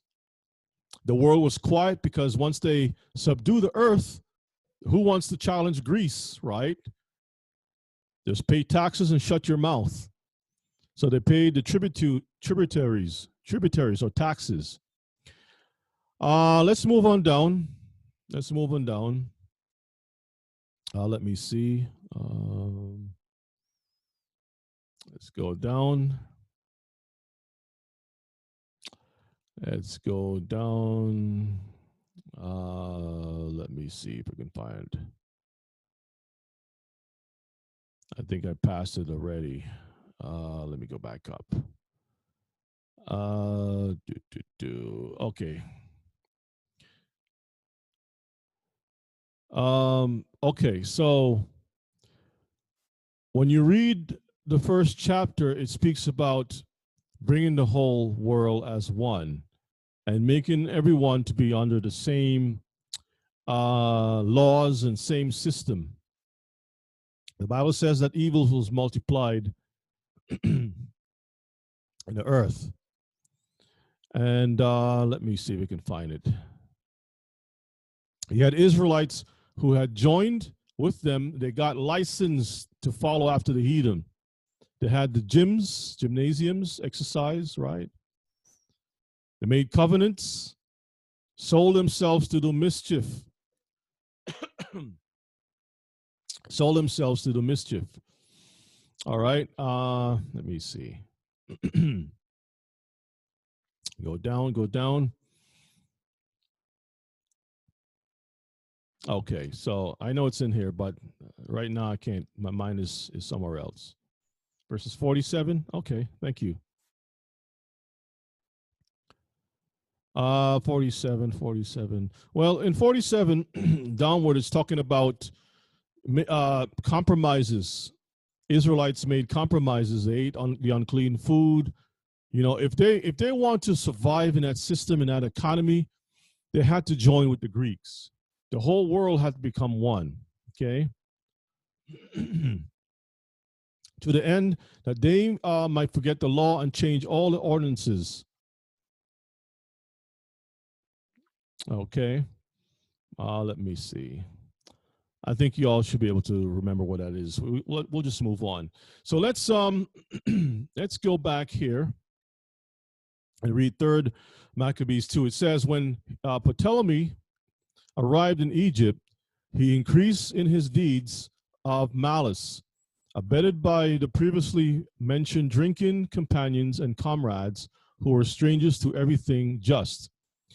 Uh, he was not content with his uh, uncounted uh, licentious deeds, but even continued with such audacity that he framed evil reports in various localities, and many of his friends, intently observe, observing the king's purpose themselves, also followed his will. So many other kings, you know, uh, just followed after him and did what he did, what he do, right?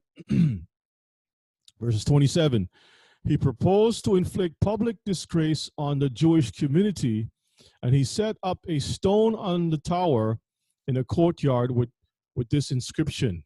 So he put a big sign, okay, uh, basically a billboard, and it reads, verses 28 says, None of those who do not sacrifice shall enter their sanctuaries, and all Jews shall be uh, subjected to a registration. See that, Mishpachah? all the Jews shall be subjected to a registration, mishpachah, involving poll tax and to the status of slaves. Those who object to this are to be taken by force and put to death. This is the, you see, when we read Revelation chapter 13, it's not coming from, it's not something new. It's not coming from nowhere, Mishpachah. We already have the template. This is why they remove these things from the Bible so we will never see the plan of the enemy. But when we when we have these scrolls, it gives us a better understanding. And it says, let me read it again. Jews shall be subjected to a registration involving poll tax. Now it has two words, not just a tax, but poll. poll. In order for you to have a poll, Mishpachah, you must do census. You must know where people, who the people are, where they live. You must go around, knock on doors, and you must give a census. And to the status of slaves, when people take the mark of the beast, you are becoming a slave. Why? Excuse me, because slaves are branded, Mishpachah. Slaves receive a mark, just like they did to our people. if we have to eat, we have to go to Massa. Massa's going to feed us. We want toilet paper, whatever we need, Massa's going to supply it. But before we start serving Massa, Massa must brand us as his property. We're given a, a little place that we can live. We're not allowed to travel certain places unless we have a pass by Massa to go from one plantation to the other. Does that sound familiar to you? Where in order for us to travel to work at certain place in certain states at certain times, you need to have approval, a pass that you can travel from your home to your job and back home. Only essential Thank you, Brother Akin. Let me see if we can pull it up. First Maccabees chapter 1 and 41. yeah, that's right. Thank you. Moreover, King Antiochus wrote to his whole kingdom that all should be one people. Everybody got to be one. And he calls all, great and small, everyone to receive a mark. Everybody got to, to be on one system. It is nothing new. Let's get back here again. Verses 29 says uh, in 3rd Maccabees, those who are registered are also to be branded, that's slavery, on their bodies by fire with the ivy leaf symbol of Dionysus. Dionysus is a god, one of the Greek goddess, gods, Mishpachah, a sodomite god. A sodomite god, Mishpachah, an ivy leaf league, ivy league, ivy leaf, ivy. I'm, I'm an ivy, you know, ivy leaf symbol of Dionysus, and they shall also be reduced to their former limited status. We're going to reduce them down to servants. Verses 30 in order that he might not appear to be an enemy of all. So if you register with the beast, you're not my enemy. You're working with the system. We have you in a registry. We can pull up your information. We know that you're safe. You're good to go. We see your papers. You can go ahead to work. He inscribed below but if any of them prefer to join those who have been initiated into the mysteries, if you want to join up with those who are in the religious mysteries, mysteries, any mystery, Babylon,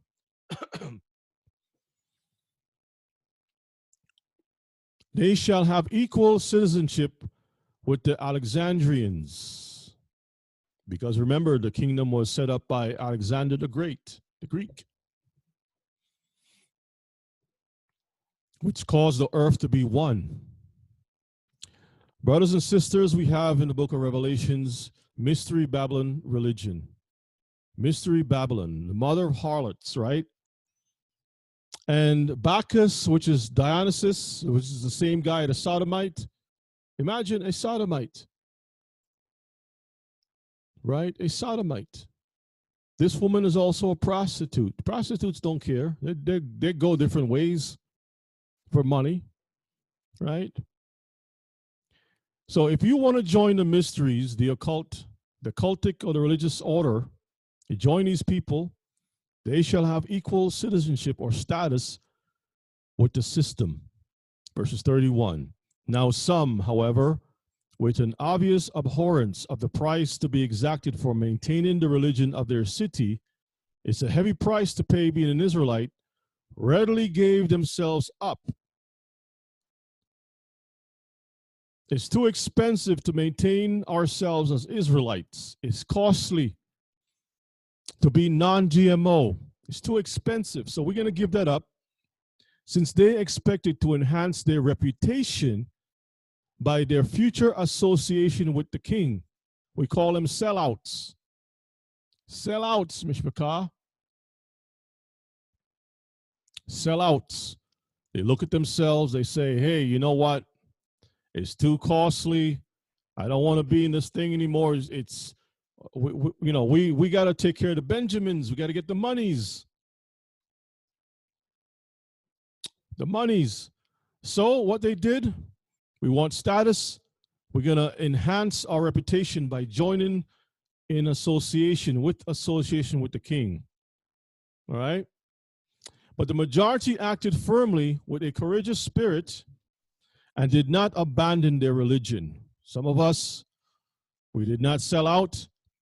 And by paying money in exchange for life, they confidently attempted to save. You see the word attempted? to save themselves from the registration. So some of us is going to try to buy out, buy off, or pay off some guards, some some police. Hey, you know what? Uh, here's here's two hundred dollars. Look look the other way. Uh, I'm just going to run down there and grab some stuff. Or they can pay. You know, uh, hey, you know what? I need some groceries for my family. Um, I know that the the salary for a police officer is only, you know, three hundred dollars a week. I'll give you a hundred dollars on top of that, which is or 150, half your salary. If you can run out to uh, Kroger or Publix or one of these um, or Sam's Sam's Club and uh, get me some groceries, uh, uh, you know, I'll give you a little extra something if you can do that for me. So some of us who had a little extra shekels, we paid out, we paid off a few people, right? So we can preserve life and not be registered with the government. But after a while, Mishpachah, it doesn't work anymore because the guards will start jumping the price up. All of a sudden, you had some gold shekels put aside because everyone was saying buy gold, buy gold, buy gold. So you bought a $10,000 worth of gold. So the first week, you know, you did okay with the gold. The second week, now it takes twice the amount to get a, a loaf of bread. The third week is four times. Next thing you know, it's a thousand dollars worth of gold for uh, two crackers and a piece of cheese. So you live okay for maybe a month or so with your goal, but they can do whatever they want. If you want that thing, you're going to pay a price for it. Verses 33 they remained resolutely hopeful of obtaining help. You see, the reason why they were paying these people off, they were trying to buy some time, hoping that the cavalry would show up and save them. They remained resolutely hopeful of obtaining help, and they abhorred those who separated themselves for them. Considering them to be enemies of the Jewish nation and depriving them of companionship and mutual help. I'm not going to help you, you're a sellout. Why do you want to sell your people out? So some of us try to use our influence and affluence to survive. Hoping that things will change, but it doesn't always work that way, Mishpachah. We're going to read some things, some history from our people. Yeah, all, all sharp. Sharpton. The Wars of the Jews, Book 6, Josephus describes the Roman sack of Jerusalem. So let's read some things, um, and then we're going to go into the news, okay? We're going to go into the news. So let's take a look. Chapter 8, it reads this way. Number 4, 3. So the Romans being now become masters of war, which are no different from the European um, powers that be. They are masters of war. They both placed their ensigns upon the towers, the flags, it's called the flags, and made joyful acclamations for the victory they had gained, as having found the end of this war much lighter than its beginning. You know, the war is going down, things is going good, we're winning, so um, we don't have to fight as hard as much. For when they had gotten upon the last upon the last was without any bloodshed. So when they got to the last part of the war, last phase of the war, they got through to the point there's no bloodshed. They could hardly believe what they found to be true, but seeing nobody to oppose them, they stood in doubt what's what such an unusual solitude could mean. Like nobody's fighting us anymore. Everything is quiet. What does this mean? It means what? Peace for us? But when they went in numbers into the lanes of the city with their swords drawn, they slew those whom they overtook without mercy and set fire to the houses whither the Jews were fled, and burnt every soul in them, and laid waste a great many of the rest. So they passed through the city. They killed those who can kill in the streets. Those who ran away and and, and went into uh, hiding, they locked the doors and burnt them, right?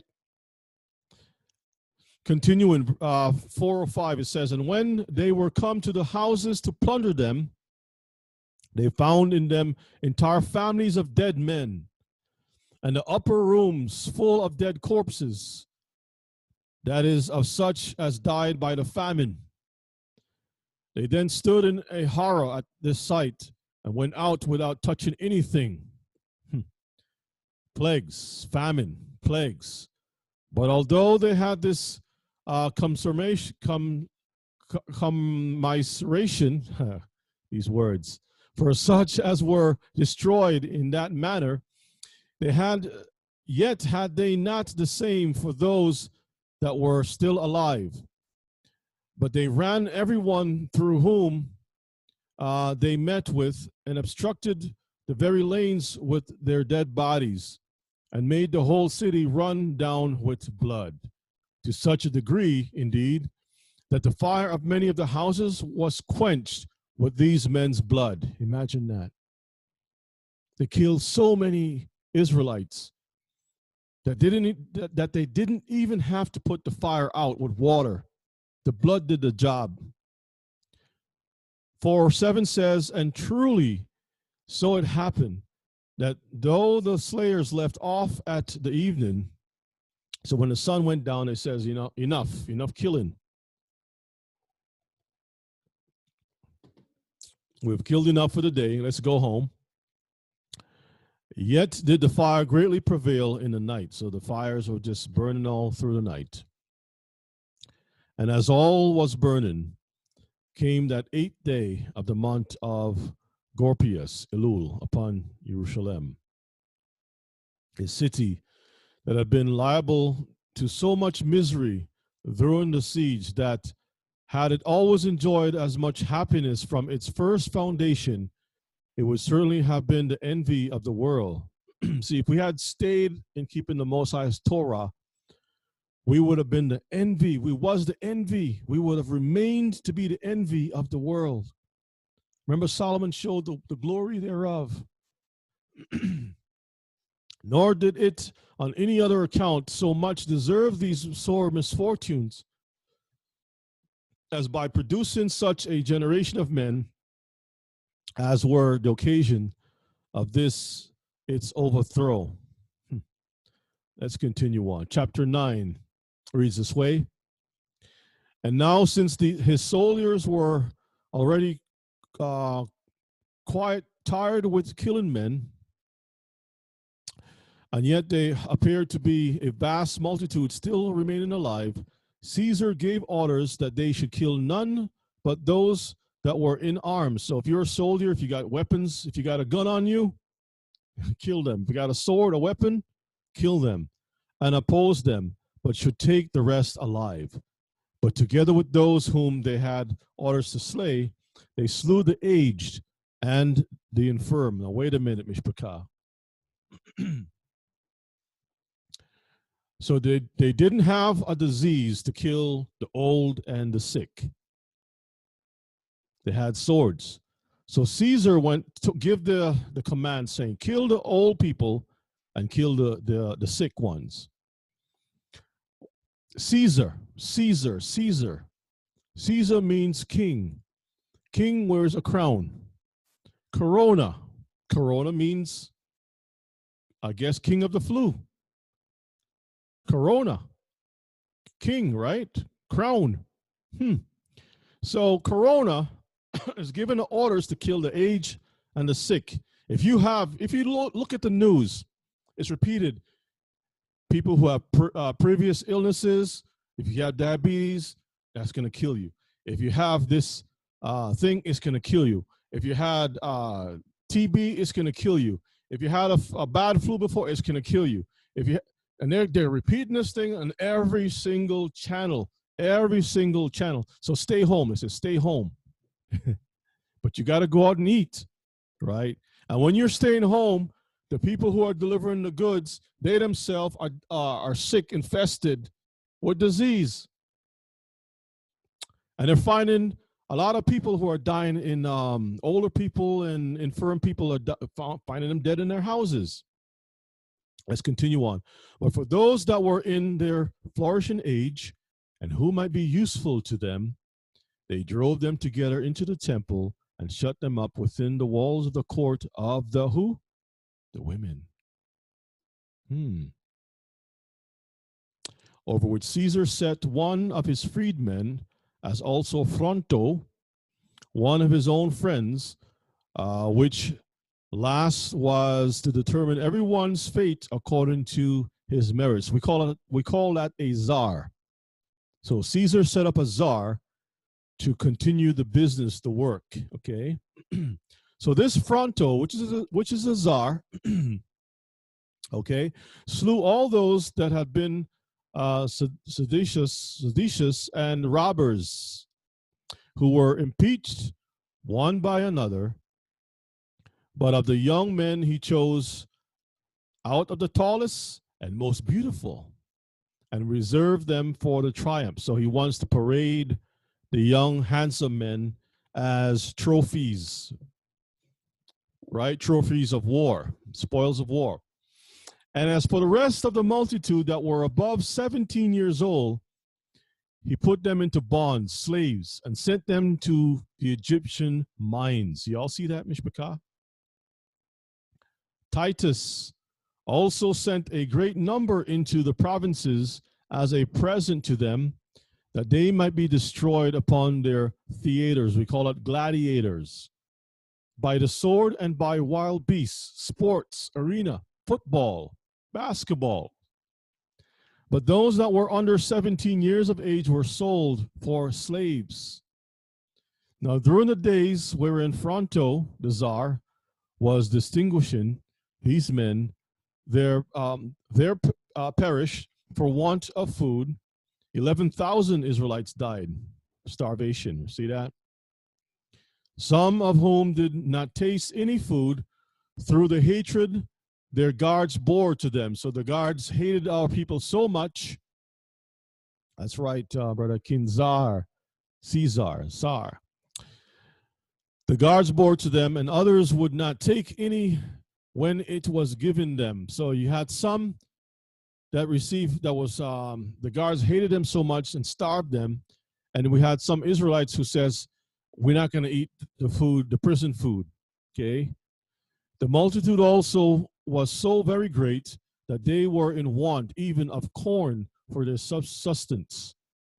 Now, the number of those that were carried captive during this whole war was collected to be 97,000 Israelites, as was the number of those that perished during the whole siege, 1,100,000, the greater part of whom were indeed of the same nation with the citizens of Jerusalem, but not belonging to the city itself, for they were come up from all the country to the feast of unleavened bread. You see how they get us, Mishpachah? They wait till we show up to the feast and they get us. Occasioned to to occasion so great a straightness, a straightness, straightness among them that there came a pestilent destruction upon them, and soon afterwards such a famine as destroyed them more suddenly. Now, I'm going to read something here that is really sad, found in the book of Josephus. Again, as I said in the beginning, let me go back here real quick. Right at the beginning, this warning that tonight's presentation contains scripture and historical content that may not be suitable or suited for some viewers.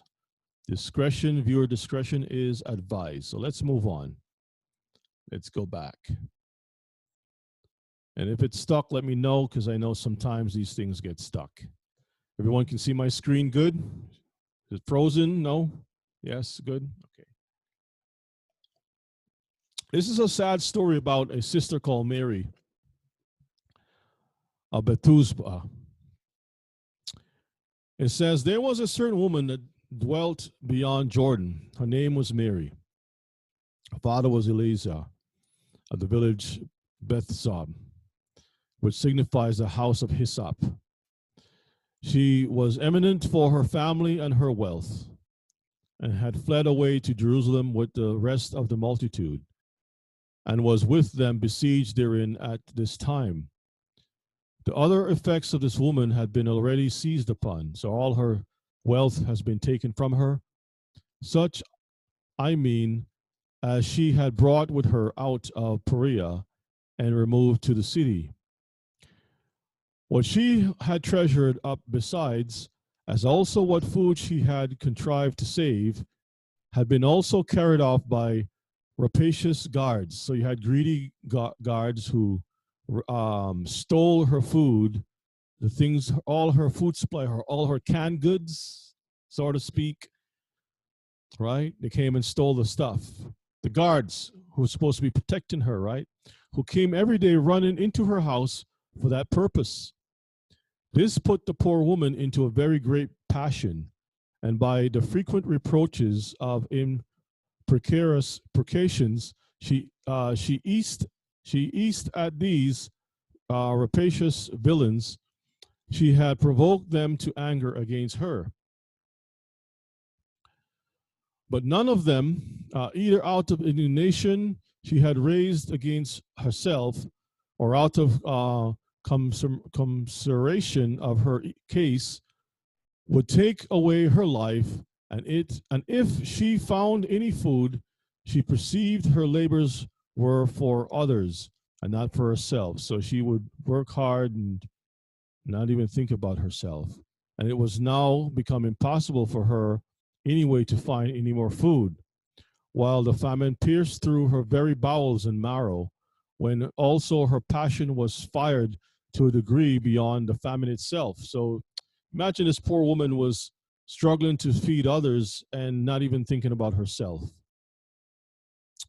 Nor did she consult with anything but with her passion and the necessity she was in. Hmm.